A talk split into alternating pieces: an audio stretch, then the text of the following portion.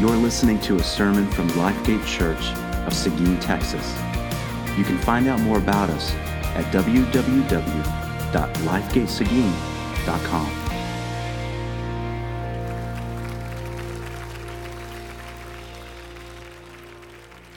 Let's pray.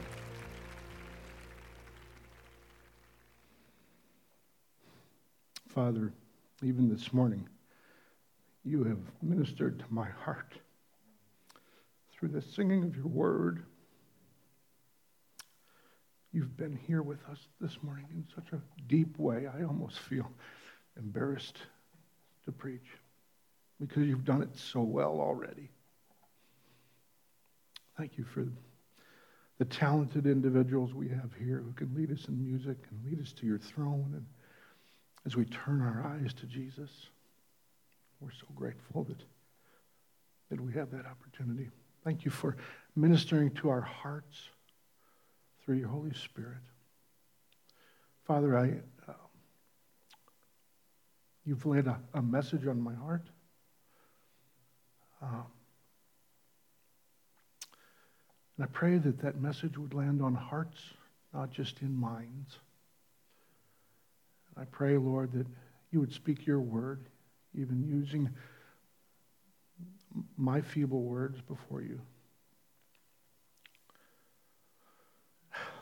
So, Lord, just in these next few minutes, change our lives to be Christ like. It's in His name we pray. Amen. Sorry, guys. I, the, uh, the singing this morning just ate me up. And uh,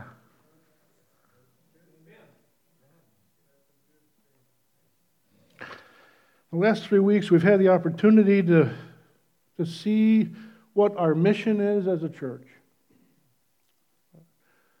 And we've gone on, Josh has done a remarkably good job, a wonderful job of showing us that we're ministers to our neighbors and to the nations and to the generations. And that has been a job that we take, we look at as, as a task uh, with great joy and, and great fulfillment. And we're, uh, the, the challenge of that just continues to lay before us. Now, to finish that out, I'm going to read and we're going to look at one of the most encouraging verses in the Bible. If you will turn with me to 1 Corinthians 15, verse 58. This will blow your socks off.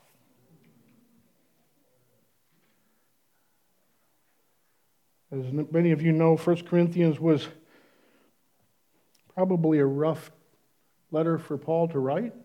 I'm certain that it was a rough letter for them to receive. And here at the end of the 15th chapter, toward the end of the letter, is what he says in the 58th verse Therefore, my beloved brothers, be steadfast, immovable, always abounding in the work of the Lord, knowing that in the Lord your labor is not in vain. One of the scariest movies in my childhood was The Wizard of Oz. The Wicked Witch of the West gave me nightmares. The story is of Dorothy, a young farm girl swept up by a tornado from her Kansas farm to an incredibly strange world of colorful landscapes, little people called munchkins, talking scarecrows, fearful lions, a rusty tin man, and a yellow brick road. The only way for her to return back to her home in Kansas was to follow the yellow brick road to the great city of Oz. And maybe the Wizard of Oz would help her return to her home. Her new friends and companions were looking for miracles also. The scarecrow wanted a brain, and the lion wanted and needed courage. Otherwise, what kind of lion would he be? The Tin Man wanted a heart. Her adventurous journey was hindered by the nefarious wicked witch of the West and her flying monkeys. The perilous journey ended in heartbreaking disappointment for Dorothy as she realized that her long journey was indeed in vain.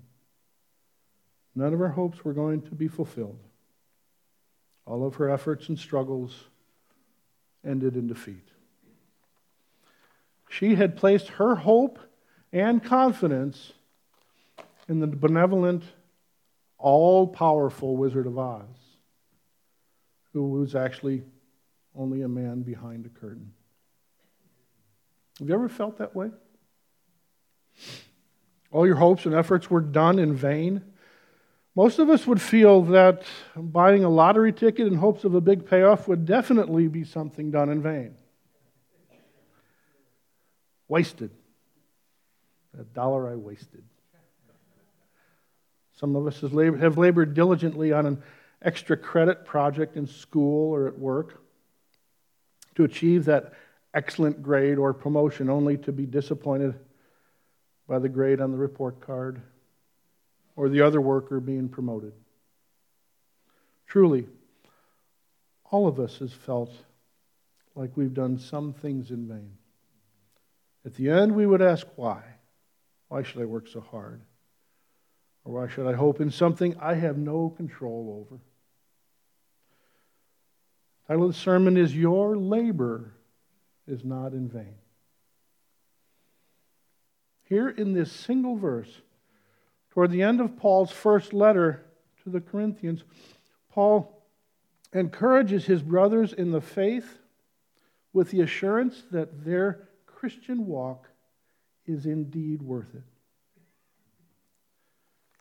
He restores hope and expectation with the words, In the Lord, your labor is not in vain.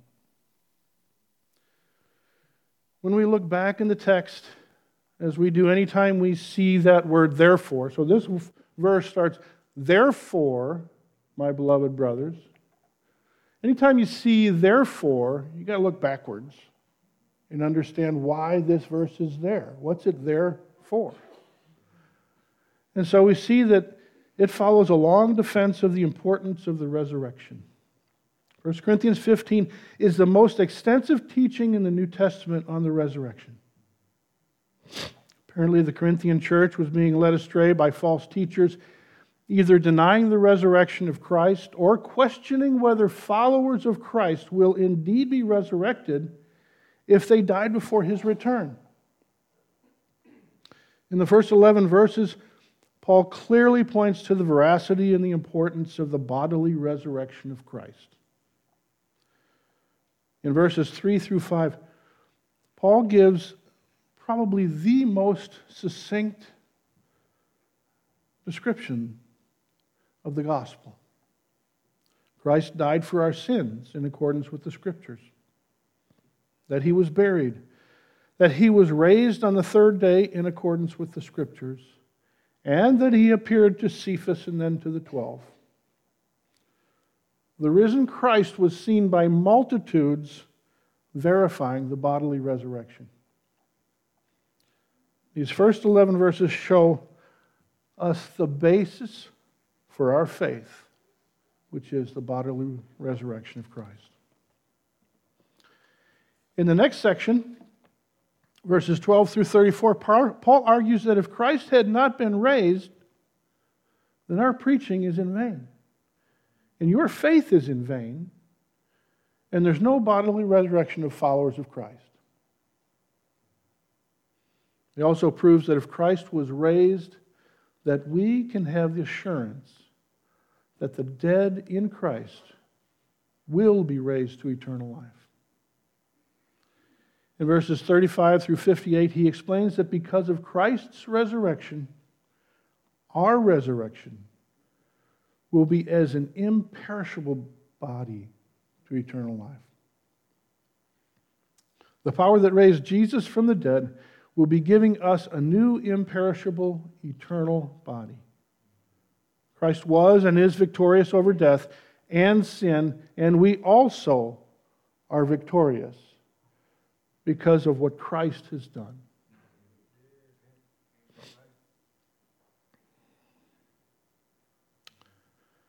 This afternoon or soon, sit down and read through that chapter. That will be such a blessing to you, and you'll have a better understanding of what the resurrection of Jesus is all about. Now let's look back at the verse. Paul says, Therefore, my beloved brothers, looking back at the first chapter, see how Paul first addresses his brothers of the faith. Look at back at 1 Corinthians chapter 1.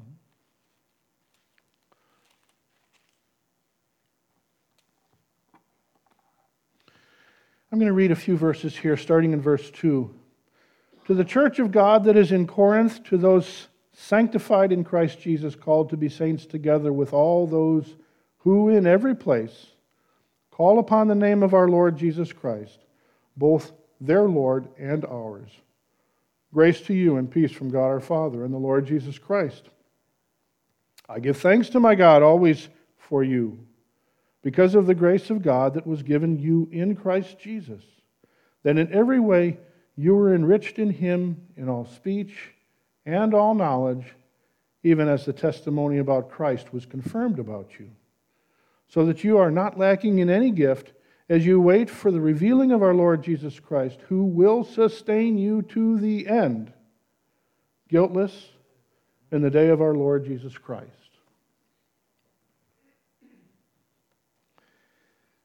He begins the letter to the church that's in Corinth, then uses several phrases to describe who they are. He loves these folks, absolutely loves them. He has great respect for them. He sees them as his brothers and sisters in Christ. Now, listen to these things that he has called them in these few verses those that are sanctified in Jesus Christ.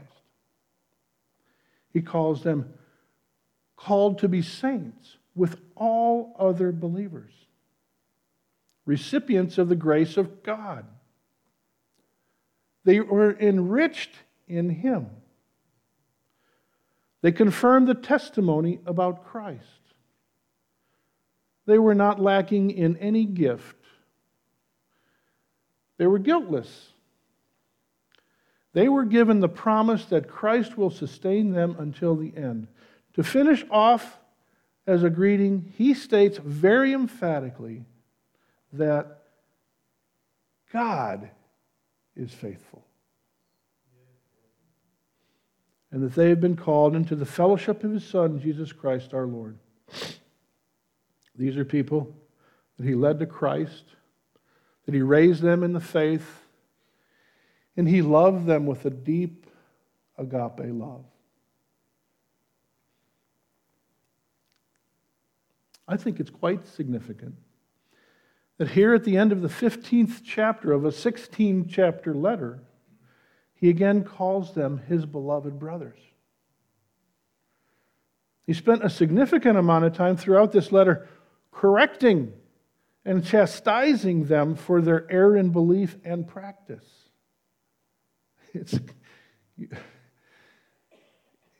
it's almost comical how subject after subject he rakes them over the coals. And yet, here at the end of the letter, he affirms their connectedness to him and to the gospel. What an affirmation that was. They are truly his brothers and sisters in Christ and that will never change. Even though they were in the proverbial doghouse, he still loves them with a deep love. How encouraging that is. These Corinthians must have been very encouraged by Paul's persistent love for them. I'm sure that they had a better understanding of Christ because of Paul's Christ like love for them. Okay.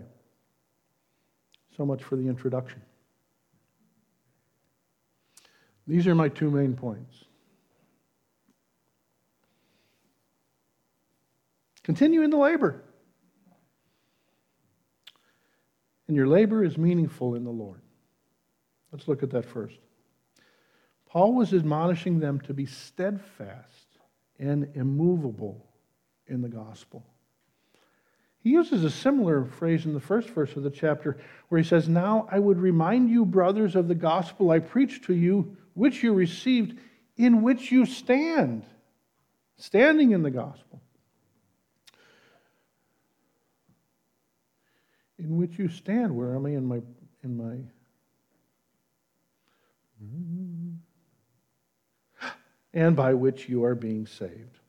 If you hold fast to the word which I preached to you. They were to be solidly grounded in their understanding of the gospel through their understanding of the word of God. Brings to my mind Psalm 1. Remember in Psalm 1, he says, How blessed is the man who does not walk in the counsel of the wicked, nor stand in the path of sinners, nor sit in the seat of scoffers but his delight is in the law of the Lord, and in his law he meditates day and night. And he will be like a tree firmly planted by streams of water, which yields its fruit in its season, and its leaf does not wither. The psalmist brings forth the word picture of a tree firmly planted by streams of water. This tree yields its fruit in its season, and its leaf does not wither. It's a picture of one who holds fast to God's word. That tree has a deep root going deep into the soil to hold the tree itself firmly planted. Some of you will laugh at this, but I've been studying some horticulture lately. That I might have a better understanding of how plants grow. Funny thing about that is that I got my degree from the University of Texas in zoology.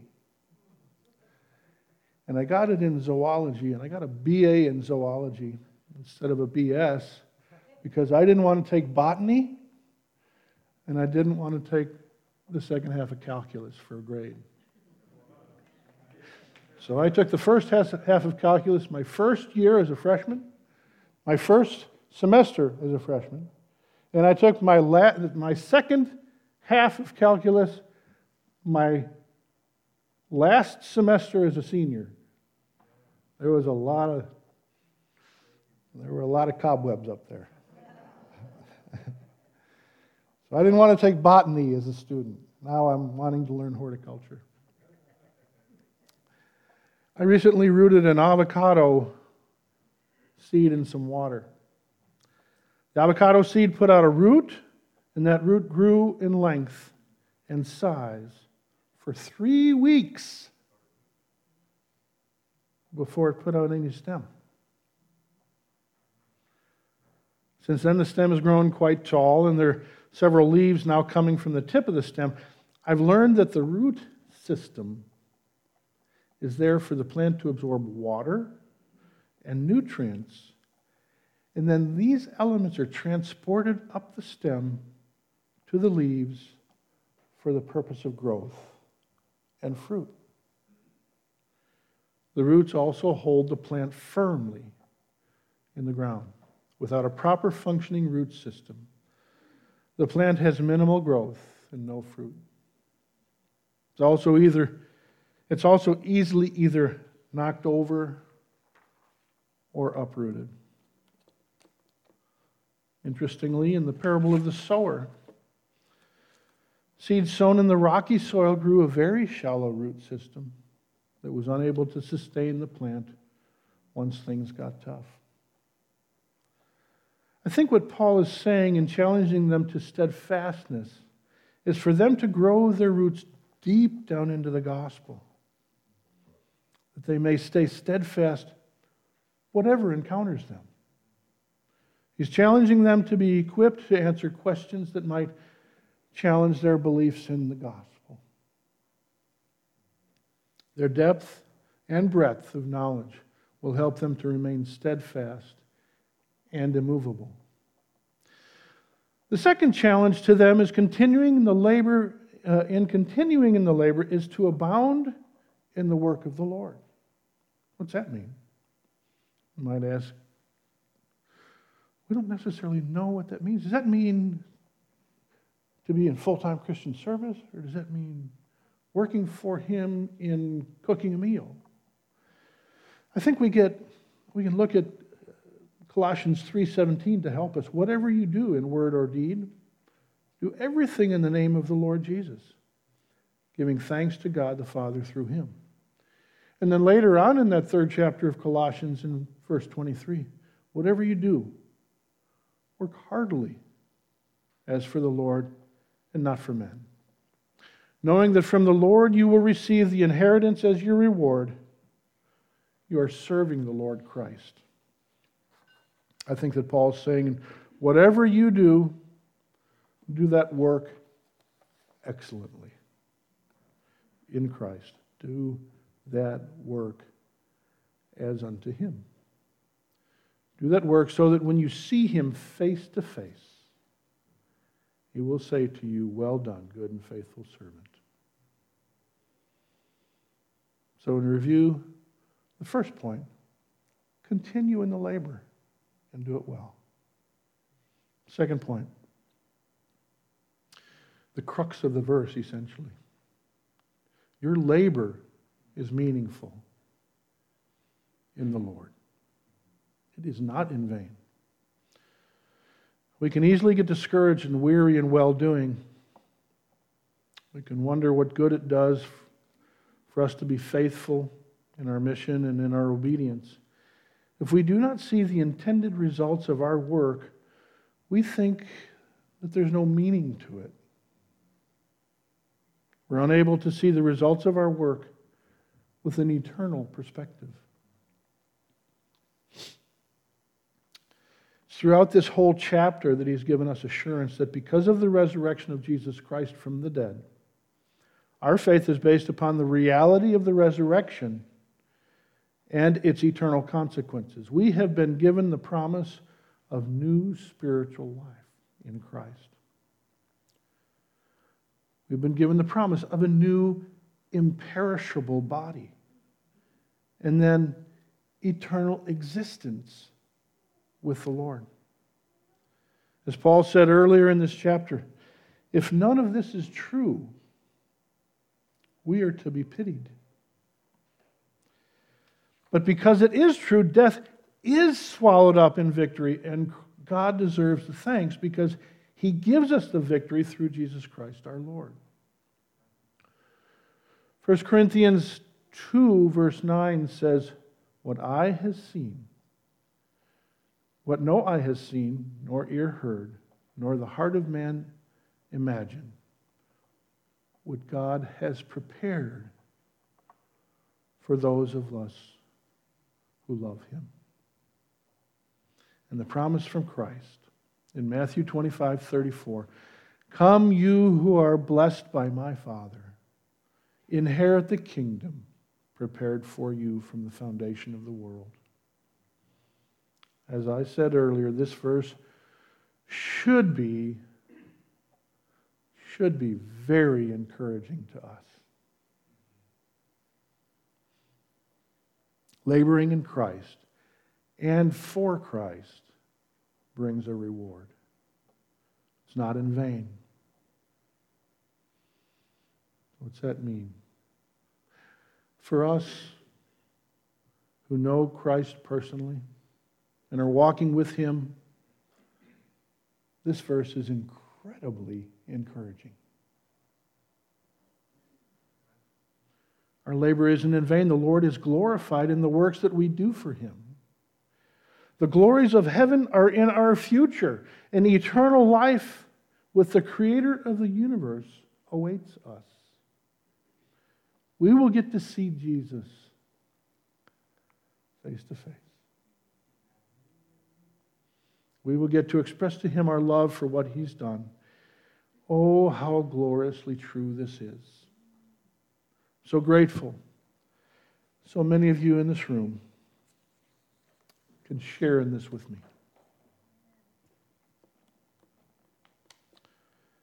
There's others in this room who haven't felt or who have felt that in the past but are in a different place now.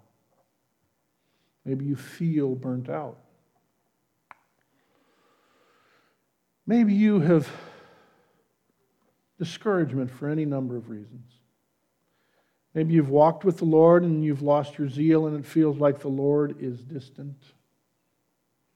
Maybe you have guilt that you're not walking with the Lord as you really wish you were. Maybe you have relationships that need mending and you're not sure how to go about that.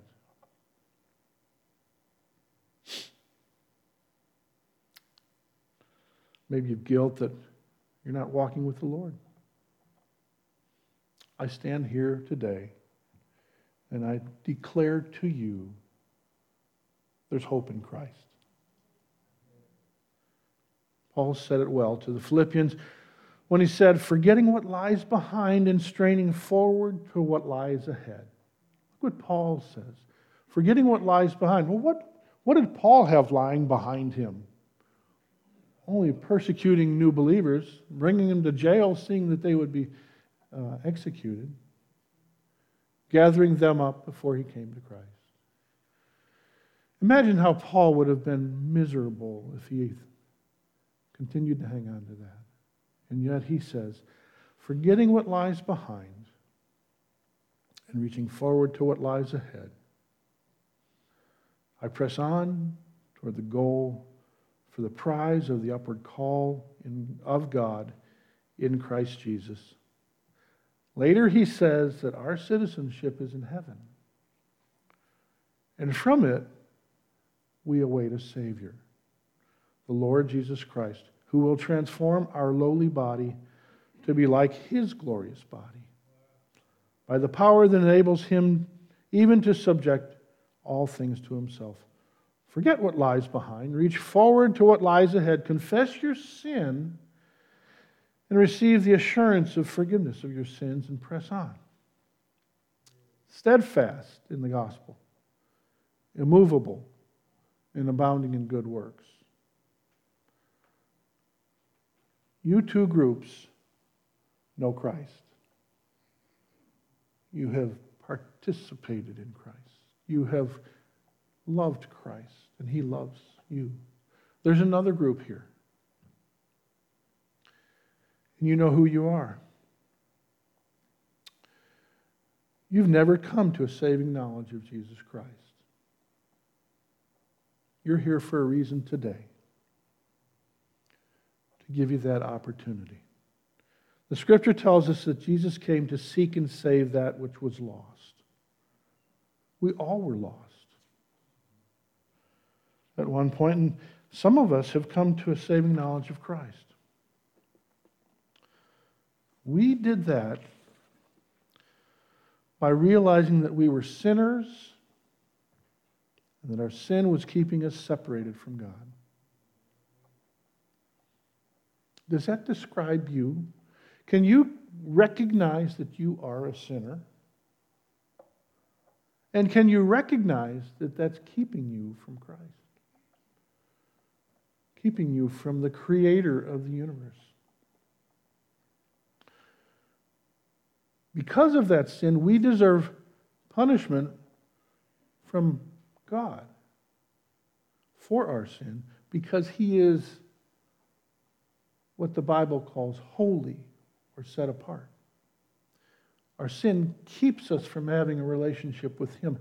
As Paul said in 1 Corinthians 15, that Christ died for our sins in accordance with the Scripture, and that He was buried, and that He was raised on the third day in accordance with the Scripture. And then He appeared to Cephas and then to the twelve. There's good evidence that Christ is who he said he was. He rose from the dead. Our holy God sent his holy Son to take upon himself our sin and pay the penalty for our sin death. In order that we might receive the forgiveness of our sins and a new spiritual life. He proved that by his resurrection from the dead, by the power of God. My challenge to you come to Jesus by confessing that you are a sinner, repenting of your sin, and trusting in the life giving death and resurrection of Jesus Christ. Pray with me.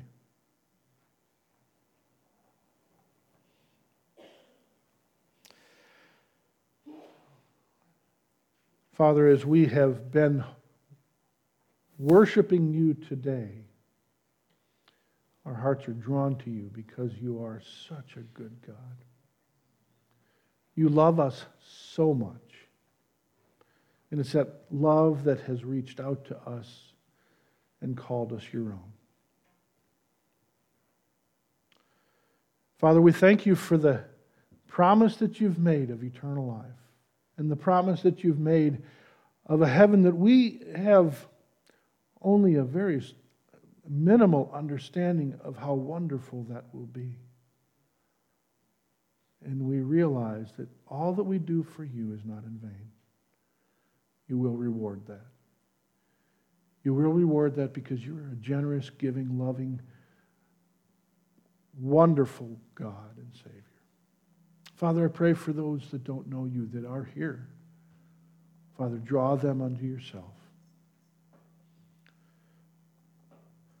In Jesus' name, amen.